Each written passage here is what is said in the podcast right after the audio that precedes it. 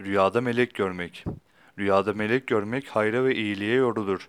Rüyasında bir mahalle yani bir yere melek indiğini görmek, o mahallenin yani o yerin halkına bir hayır gelir ve onlar bir nimete kavuşurlar ve gamdan, kederden ve sıkıntıdan kurtulurlar şeklinde tabir olunur. Rüyada büyük meleklerden Cebrail aleyhisselamı görmek, dilek ve muradına kavuşacağını işaretle tabir olunur.